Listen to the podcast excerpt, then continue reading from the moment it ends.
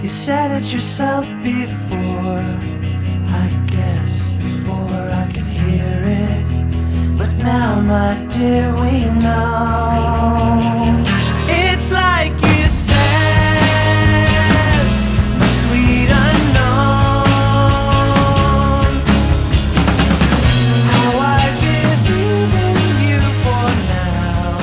Hello and welcome to episode 902 of Effectively Wild, the daily podcast from Baseball Prospectus presented by our Patreon supporters and the Play Index at baseballreference.com. I'm Ben Lindbergh of 538, joined by Sam Miller of Baseball Prospectus. Hello, Sam. Hello, Ben. Today is that special day of the year when we talk about players we just heard of, many of whom we will never hear of again, the best of whom we'll maybe hear of again in a few years. And the worst So- of whom we'll hear from again. Will we? I I feel like I Maybe, yeah. Yeah, if you I mean, if distinguish yourself. yeah I could like I I could I think I could name there were 24 guys taken in front of Trout if you count uh, Grichuk, which you shouldn't, but you you know you would.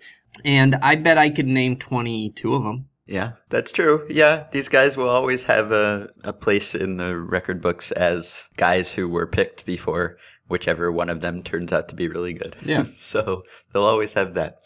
You're Randal Grichuk's biggest defender. You're always ready with a, a Randal Grichuk defense. Well, I also right. I just I don't like the I, I I you know three times a month I see somebody note Yeah. with with alarm that Grichuk was taken ahead of Trout, and sometimes that's used to to say that even the Angels didn't know how good Trout was, and Right. and so on. And it's just it was an accounting. It was a, it, it was it was something like a practical joke. Or Mm-hmm. anyway, go ahead. Okay, so we have a guest who does know a lot about these players and will tell us something about them today. It is Christopher Crawford who writes about the draft and prospects for BP and has been a very, very busy man in the last 24 hours or so. He wrote a mock draft for Sports Illustrated. He ranked the top 125 draft prospects for BP, and then he did a live pick by pick reaction post also at BP and he now has a very quick respite before round three begins. So, hello, Chris. I kind of want to hear Sam name all 22 players. Yeah, I I was I was hoping that Ben wouldn't ask, but, but No. I I think I I don't put people on the spot. I might be able to do it. I might just while I go, you know, while while you guys are talking, I might be testing myself. And There you go. anyway. Okay. So, Chris, you tweeted it took close to five hours for a group of old men to read some names off a card. TV ratings gold. so, did you have a favorite moment from the broadcast? Favorite live look in at a draft room? Favorite crazy comment by someone about a player? I probably shouldn't say, but I probably did. I probably did. It was, uh, it's just not a very good event for television. I mean, the NFL draft really shouldn't be a good event, but you, you follow these guys through college and they do a much better job of presenting them and it's just not good TV. And and for that for that amount of picks to take that long of time, especially the second round taking that long was ridiculous. I mean, just just there's no reason why that should take longer than watching a BBC documentary series. You know, there's there's no reason for this to take that long and to be that boring.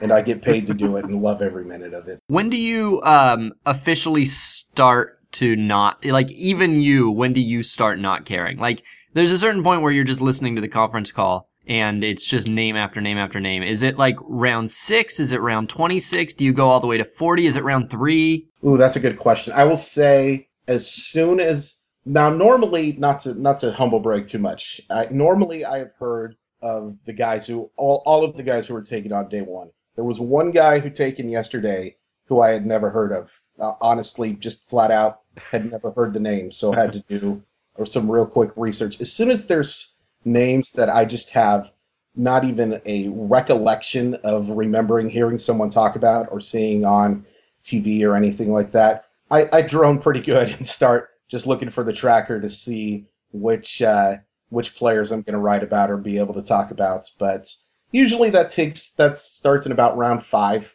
give or take. Uh, top 200 guys are usually gone by then, and you start seeing, especially with these new rules, the guys who were going to sign for a thousand dollars and yeah, it gets it gets pretty much it's mundane anyway. It gets real mundane about round five. Who was the guy? Uh, here, Brian McGregor, the Pirates pick 68. I had absolutely no idea who it was. Immediately started emailing because I was doing the pick by pick analysis and Yeah. uh, was like, oh, I guess I could write I got nothing and that'll be pretty funny, but I'd prefer not to have to do that. So, so yeah, I had absolutely no clue who uh, Brian McGregor was. Yeah, so you started emailing, and what kind of uh, what kind of reactions were you getting about that pick? not positive ones. It was uh, definitely a reach type guy. Um, now, sometimes they keep these guys secret. What's interesting is some of my best contacts are in the area he's in. So, in fact, one of my absolute favorite contacts is in that area, and he never brought him up. So, was able to find out at least projectable right-hander, which is more information than I had on him yesterday. But uh, yeah, that's that's that's tough. When pick 68 is a guy that I have never heard of, and yeah, that's rough. You want to hear something funny? Sure. His name's Travis MacGregor. Well, there you go. That's that's how much I know about I know about Brian McGregor is that his name is Travis MacGregor. That just proves my point. I'm uh, I'm sort of glad I got that wrong because it just kind of proves my point. Well, I get to that point at roughly pick number one. Yeah, that's that's totally fair. I'm guessing that your mock draft, like most or maybe all mock drafts, was uh, was running off the rails immediately. Yep, immediately. And I thought about well, here's the thing. After I filed the mock draft, I found out that Moniak was going to go one, and I really did think about writing in and saying, "Hey, can I change this? I know some information." And then I realized, who cares? Like, this, this, no one's going to remember any of this stuff. In fact, last year I did on Sam's suggestion a mock mock draft, and it's one of the fa- my favorite things I've ever written. It basically goes from uh, me talking about why mock drafts are stupid to why I liked Max Payne Fury Road to Beastie Boy lyrics. So it's it was immediately bad, and I cared for about a tenth of a second. So Yeah. Sorry that my mock draft wasn't good. But the the few players I had heard of and knew something about did Mm-hmm. take a little while to come off the board. So with those first couple picks or first few picks, it seemed like teams were going with high floor types or safety picks to some extent. Was that a money thing? Was it just a, a desire not to be very aggressive and have someone who turns out to be a bust? I think it's definitely a cash thing. Both, especially the Phillies pick and the Braves pick, were definitely guys that obviously they like the player, but they were guys that if you were going best player available, certainly wouldn't be at the top of your board. What that's that's a really risky proposition to me. You really have to be sure that you're going to get top upper echelon guys with those next picks. I don't think either Atlanta or Philadelphia did, so I think they kind of if you're going to call them losers, I, I think you might call them losers. The Phillies Phillies did a little better than Atlanta, I think, but absolutely those picks had everything to do with the allocated funds rules. It's they they may say that they were t- on the top of their board, but they're lying. Isn't it kind of? You could maybe argue that it's it's actually the opposite. That it's risky to put all of your to you know to take best player available to put all of your pool or a larger percentage of your pool into one guy instead of spreading it around and you know having more potentially top talent guys that you're trying to groom. Yeah, you could definitely ar- uh, argue that. It's funny that you said groom because it There's a guy named Groom. Yeah. Yeah, Um, That's uh, to me when you're picking at the top of the draft, you're picking at the top of the draft for a reason, and it has to do with two things. So it kind of defeats my. It's it's a devil's advocate either way, but to me, when you're picking that high, you have to get one of the stars of the draft, and they. There were two guys that I think have a. There's two guys in this draft that I think have a chance to be a star, and that's Corey Ray, the Louisville outfielder, and Jason Grom, the left-hander that ended up going to Boston at 12. And passing on those guys to get a good but not great player for uh, Philadelphia, and then a projectable right-hander in Kevin Gowdy, who ranked somewhere around 25, 26 on my board. So getting two top 25 players to me doesn't equal getting two guys who have a chance to be basically the face of your organization. And maybe that's too strong a word. I would prefer to have that star power at the top, trust my scouts, and be able to get diamonds in the rough later in the draft. They obviously disagree, and uh, they certainly especially Atlanta accrued some interesting talent. I don't think any of it. I wouldn't trade any of those guys for Corey Ray or Jason Grom. I guess is what I'm trying to say in the long run. AJ Puk is the one guy on this draft board that, like, I could have told you his name three weeks ago. He was, um, I think, the guy that went into the season. The common fan thought that he was the leading contender to be number one overall, and uh, even yesterday, it seemed to me that he was maybe the leading contender to go number one overall. And uh, and I was reading some Reds uh, pre-draft coverage, and there was a feeling that, well, if Puk was available, they would definitely take him, but he probably wouldn't be. Uh, so how how uh, how out of line was that kind of um, how out of line was I? Did Puk's falling surprise a lot, or is that actually pretty much where the industry had him? Kind of both. I think Puk, if the draft would have been held last week, I think Puk would have been the number one overall pick. I think teams, as we get closer and really started doing some investigation, started worrying about the back, and also worrying about the fact that as good as the stuff has shown, he really hasn't pitched all that great. I mean, he's been good and he's led Florida. Florida's baseball program is just loaded, and he's one of the best players on one of the best teams in college baseball, if not the best team. But he wasn't he wasn't a stalwart or anything close to that. And I think that started to scare teams like Philadelphia and Cincinnati because I was sure he was going to be one of the top two picks. He wasn't actually at near the top of my board. I had him actually ranked below Mickey Moniak in my final uh, final top 125.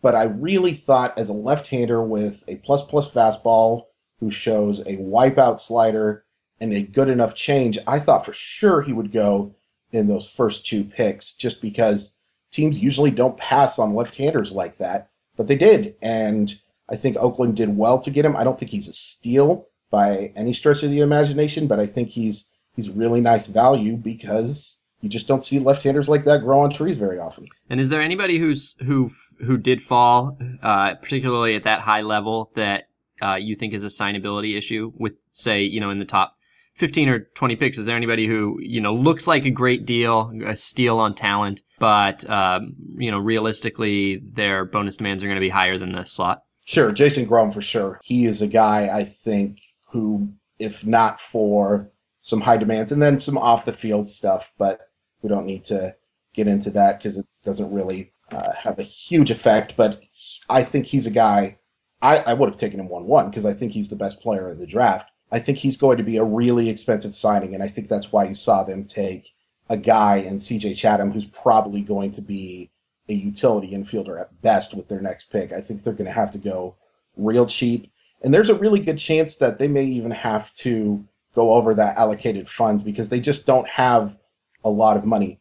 To me, and this is just me, and maybe this is not the industry uh, consensus, I would give up my first round pick next year to get Jason Grom, especially if you're Boston, uh, a team that's going to be picking in the bottom bottom third of the draft. It looks like I would be willing to give up that first round pick to get the best talent from this draft. So so it, it won't be cheap. I imagine they'll be able to get it done in the long run though. So w- the way that we all generally understand the draft is that uh, most of these guys who are getting picked, they've already had discussions with the team, and you know basically have uh, the team knows how much they're going to be asking for, and so the team is fairly confident that they're going to be able to sign them because they've already had that conversation.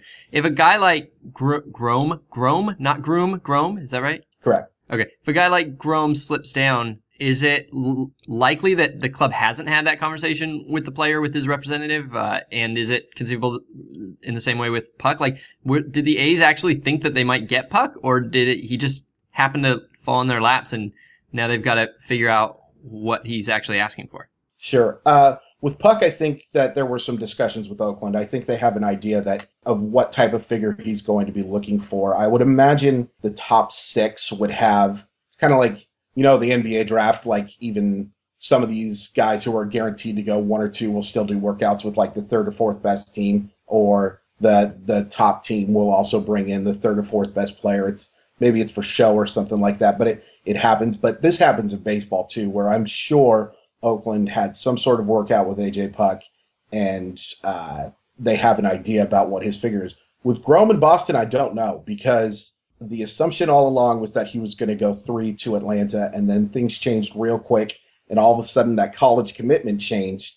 uh, from Vanderbilt to Chipola, which is basically Grom's way of saying, "Give me my money, or I will be right back here next year." So I don't know for sure if they have an idea of what kind of bonus demand. I know they obviously know it's going to be high, but the but the actual amount and whether or not he'll be willing to sign with Boston, that would be one that I wouldn't be so completely sure of. I still think they'll get it done. Was there anyone who falls into that group of players who had one really good or really bad pre draft start or something and just scared everyone away or made everyone excited? I'm always amused by that phenomenon where someone just has one good day or bad day and suddenly they climb or they fall. I will say Puk kind of did that a little bit. He was not good in his last regional start. I don't think it was the ultimate factor. I still think the back was the ultimate factor with Puk falling to six. And again, I still don't think he fell that much. I think he went right along with where the talent suggested.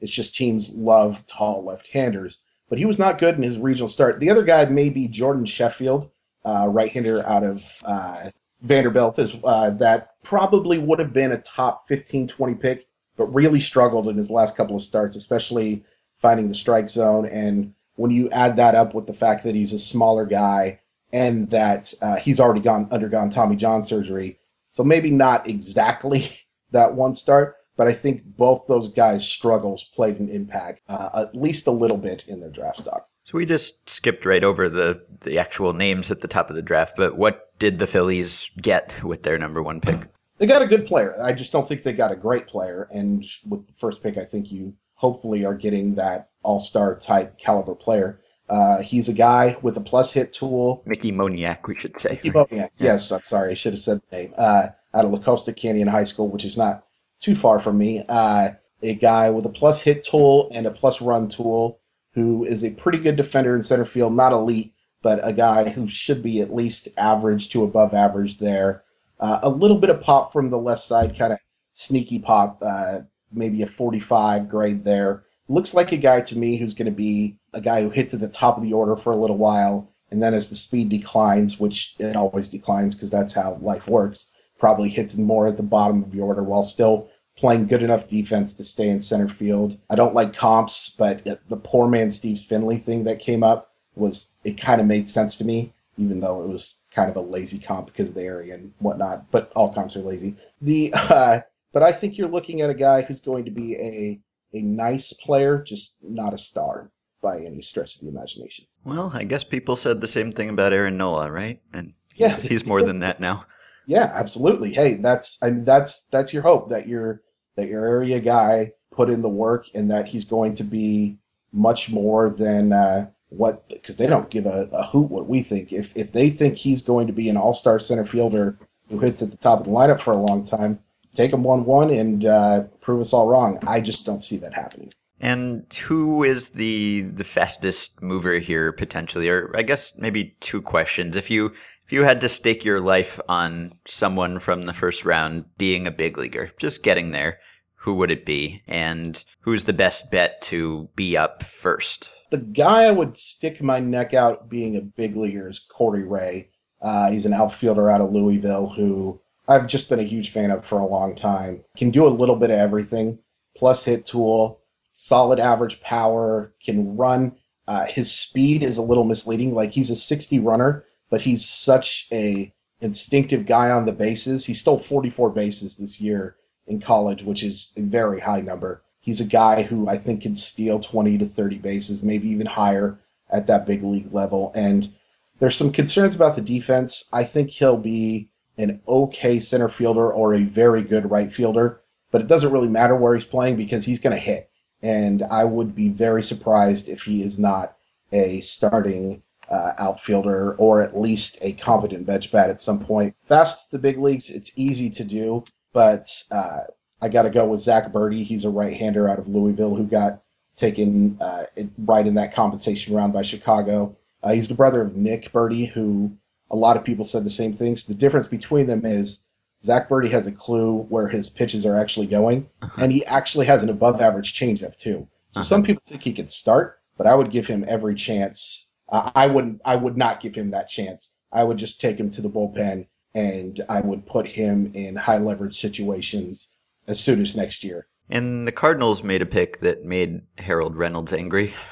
Can you uh, tell us about that pick at number 23? Thank you for not making me talk about what Harold Reynolds said. Delvin Perez was number three on my board. He is one of the few infielders in this draft who has a lick of upside. He has tremendous bat speed, has a chance for plus power from the right side.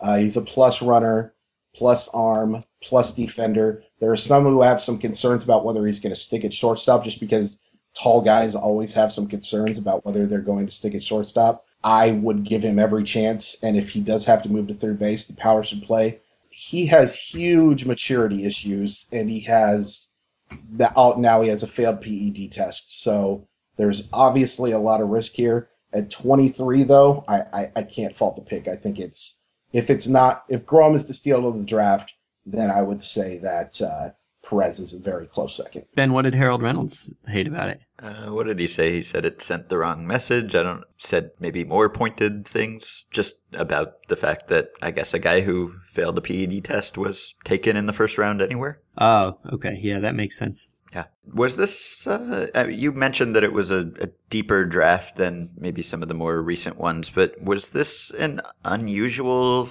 number of names that would be at the top of the talent board falling toward the middle or the back end of the first round? I mean, it just, I don't know whether it's actually unusual. It's just that everyone I'd heard of kind of fell down the draft board for one reason or another.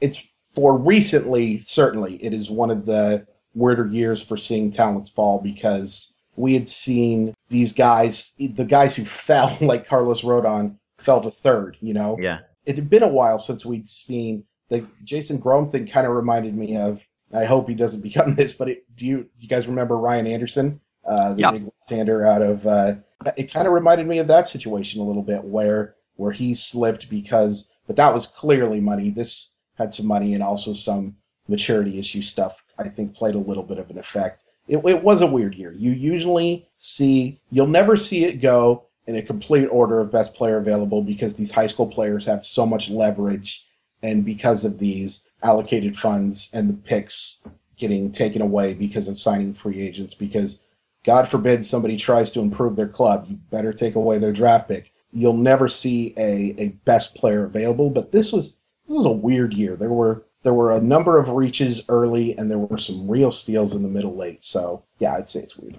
So it, uh, I'm just curious if there's a higher correlation now in general uh, between best player available and draft order under these rules or under the old ones. Because it used to be that you could actually, like, you know, poor teams would actually get priced out by these demands. Uh, now it's, but so now nobody's really generally priced out. But on the other hand, uh, it's created this whole like kind of game theory system where you're trying to um, use the leverage that your bonus pool gives you. So, it, do you think that five years ago, ten years ago, it was more, uh, it was a, a more kind of rational order of best players, uh, you know, starting at the top and going on down, or is now more rational? I think now is more rational. I think just looking at some of the the drafts of 2005, 2006, 2007, and a little bit before, where you saw guys like Matt Bush and Matt Anderson be first picks, and some guys like Bryan Bullington was never the best player, but he was close. But normally, norm now I think you've seen at least close to the top talent go at the top, and followed by followed in at least some sort of order looking back at some of those drafts uh, in the past, man, there's there are some really talented guys who slid entirely because of financial concerns, and those teams picking up top having absolutely no chance to sign them because the leverage they had was just outstanding. If, if you guys remember the Travis Lee situation and the JD Drew situation, those guys basically are why these new rules exist. So, so it, it's better, I guess, in in that sense that they don't have the power to completely take away. Of course, I personally don't think the draft should exist at all, but uh, it's kind of a catch 22. I, I do think, though, to answer your question, that uh, we do have a better sense of BPA going in order, but this year was kind of an exception to the rule. Draft didn't exist at all. What would we watch on June 9th? Anything else? anything else at all? So you mentioned uh, that you didn't think that the, the teams that picked at the top did as good a job as they could have at getting high ceiling talent later to compensate for their lower ceiling talent early.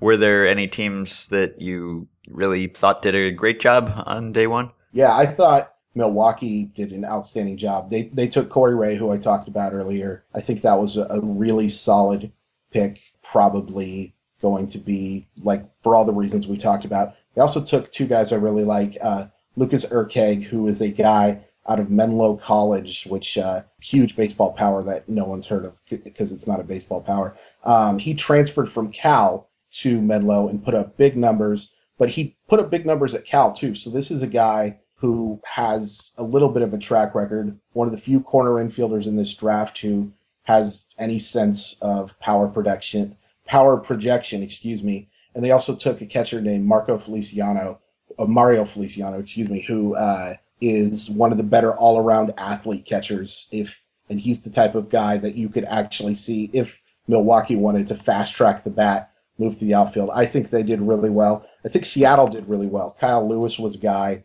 who I thought was going to go in the top three as well, who fell to them at 11.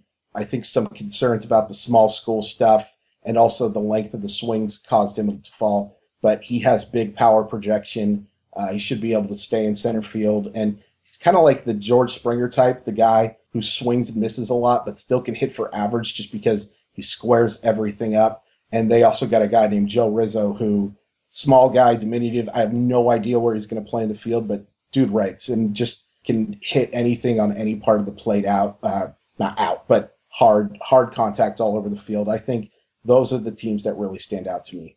Hey, uh, can we go back to Delvin Perez for a second? How did he? How do you get caught uh, at that level? I mean, who's testing a 17 year old, and uh, at what point in the process are they being tested? Well, it's, it's everybody who registers for the draft has to go through that drug testing process. I don't know how many drug tests they actually do. Wait, everybody, everybody who read. Wait, okay, so hang. Uh, sorry, I probably just interrupted. You're probably about to answer this, but so there's thousands of people that are registered for the draft. You have to actually enter your name into the draft, whether people really, uh, the, or if you have college eligibility. There's there's actual entrance into the draft, uh, with some exceptions. You've seen uh, like the Johnny Manziel pick. I don't know if he actually entered himself into the draft or not, but as far as I know, for high school kids, they have to actually be entered into the draft. And once you enter into the draft, you have to go through the drug testing program. We've seen some kids not be eligible for the draft and flat take themselves out of the draft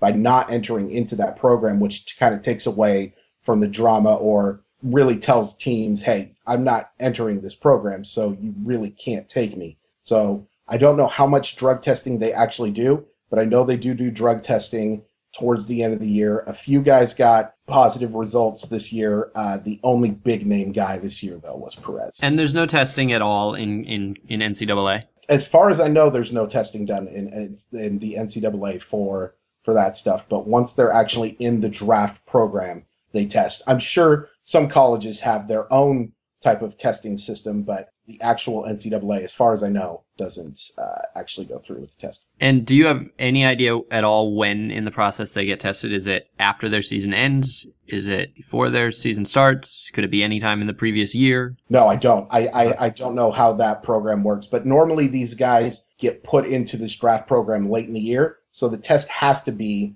sometime around April, May. Uh huh. I don't know how many tests they do or anything like that, but I do know they definitely get tested. Are you at all surprised that there isn't? I don't know that there that there aren't a lot more college players and high school players doping because they're until this test until May, uh, nobody in the world is paying attention to them. Yeah, actually, I am. And to be completely honest, it's the best time to get caught because it, it not to be a, a moralist or to say I don't care about this stuff, but if if you're gonna do it, do it now before you're because Delvin Perez won't be suspended for what he did. He would it, it, he tested positive. The teams now know that he tested positive for a PED, which came out, and uh, that will that played an effect on his stock along with the other stuff. But now that's done. So and it's like Jon Gray when he tested positive for Adderall. Nothing nothing nothing negative came about from that. Just that that hey, this is a guy who failed a drug test. I am surprised that more players aren't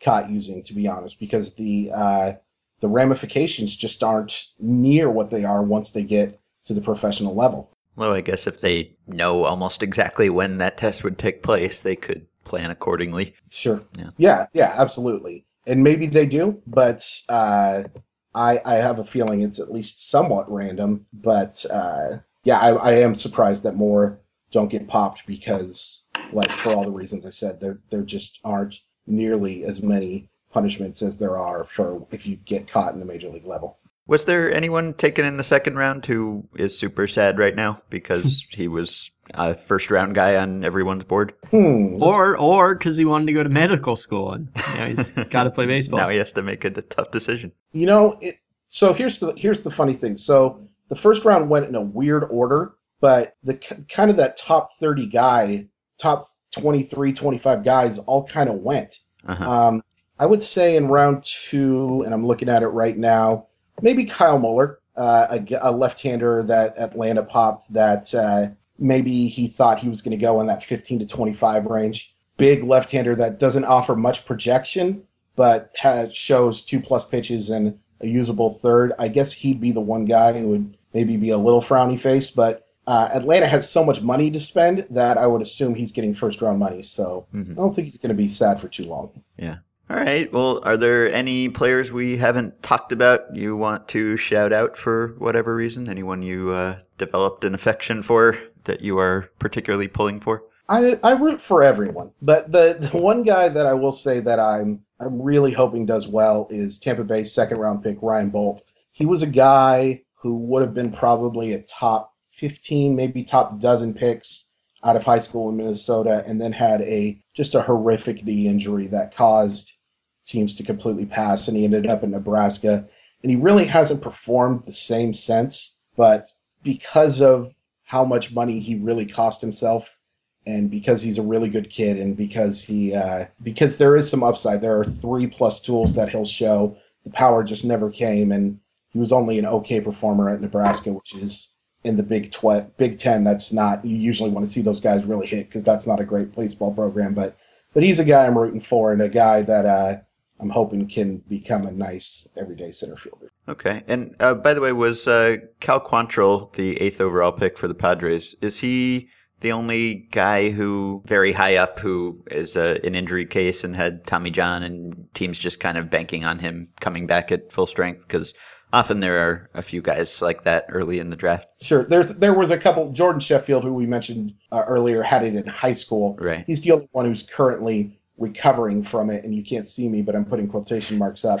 Um, there are rumors that he, the reason he hasn't thrown a pitch yet this year is because he's had a deal done with San Diego for quite some time, Mhm. and he's he's really the one guy who has the most risk. I had heard that they had a deal at 24. I did not expect that to be at eight. Yeah. Maybe they got a little nervous that somebody was going to take him, pop him before the pick again. Mhm. Um, but they had easily my least favorite draft of any team, and part of it is because they took Quantrill at eight. Okay, well, if we haven't talked about your team's pick, Chris has written about him, so you can go to Baseball Prospectus and look at his pick by pick reactions, or you can buy the Baseball Prospectus 2016 MLB Draft Guide, which Chris wrote, and he profiled all the players with tool grades and scouting reports. So excellent info there. And now he has a very short break until round three begins, and he dives back into the coverage. So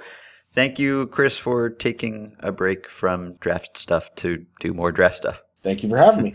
And you can follow Chris's reactions to picks and all of his other tweets at CV Crawford BP. Quick follow up on yesterday's episode. We talked to August Fagerstrom from Fangraphs about candidates for five man infields and four man outfields and whether we would ever see such a thing in the major leagues. Turns out one of those things has happened. RJ Anderson, formerly of BP, now of CBS Sports, tweeted at us to send a picture of the Rays doing a four man outfield against Travis Hafner many years ago. And Adam Burke on Twitter sent us a screenshot of the AP recap of that game. It says, We got lucky a couple times, Joe Maddon said.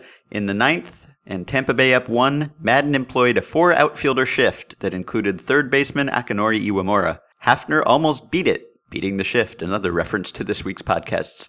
sending a 400 foot drive to center that was caught by Rocco Baldelli. So if we had had to guess which manager would be the most likely to try a four man outfield, we would have said Joe Maddon. Turns out he's already done it almost a decade ago. Well played, Maddon. I'll link to that image RJ sent in the Facebook group if you're interested in seeing what it looked like. Okay, so you can support the podcast on Patreon by going to patreon.com slash effectivelywild. Today's five Patreon supporters are Theus Bergstrom, Kyle Godown, Sarah Cumby, Kevin Incondenza, and Russell Goldstein. Thank you. You can buy our book. The only rule is it has to work. Our wild experiment building a new kind of baseball team. This is my last chance to tell you to buy it for Father's Day. So if you do have a dad who cares about baseball, it wouldn't be a bad gift. You can go to theonlyruleisithastowork.com to read more about it, and you can buy it wherever books are sold. And again, if you have finished the book, please review it on Amazon and Goodreads. And if you have any questions for us and our upcoming book club podcast, send them to us. Subject line book club. You can join our Facebook group at facebook.com slash groups slash wild and rate and review and subscribe to the podcast on iTunes. You can get the discounted price of $30 on a one-year subscription to the Play Index using the coupon code BP. And you can contact us by email at podcast at baseballprospectus.com or by messaging us through Patreon. That's it for this week. We hope you have a wonderful weekend. We'll be back on Monday.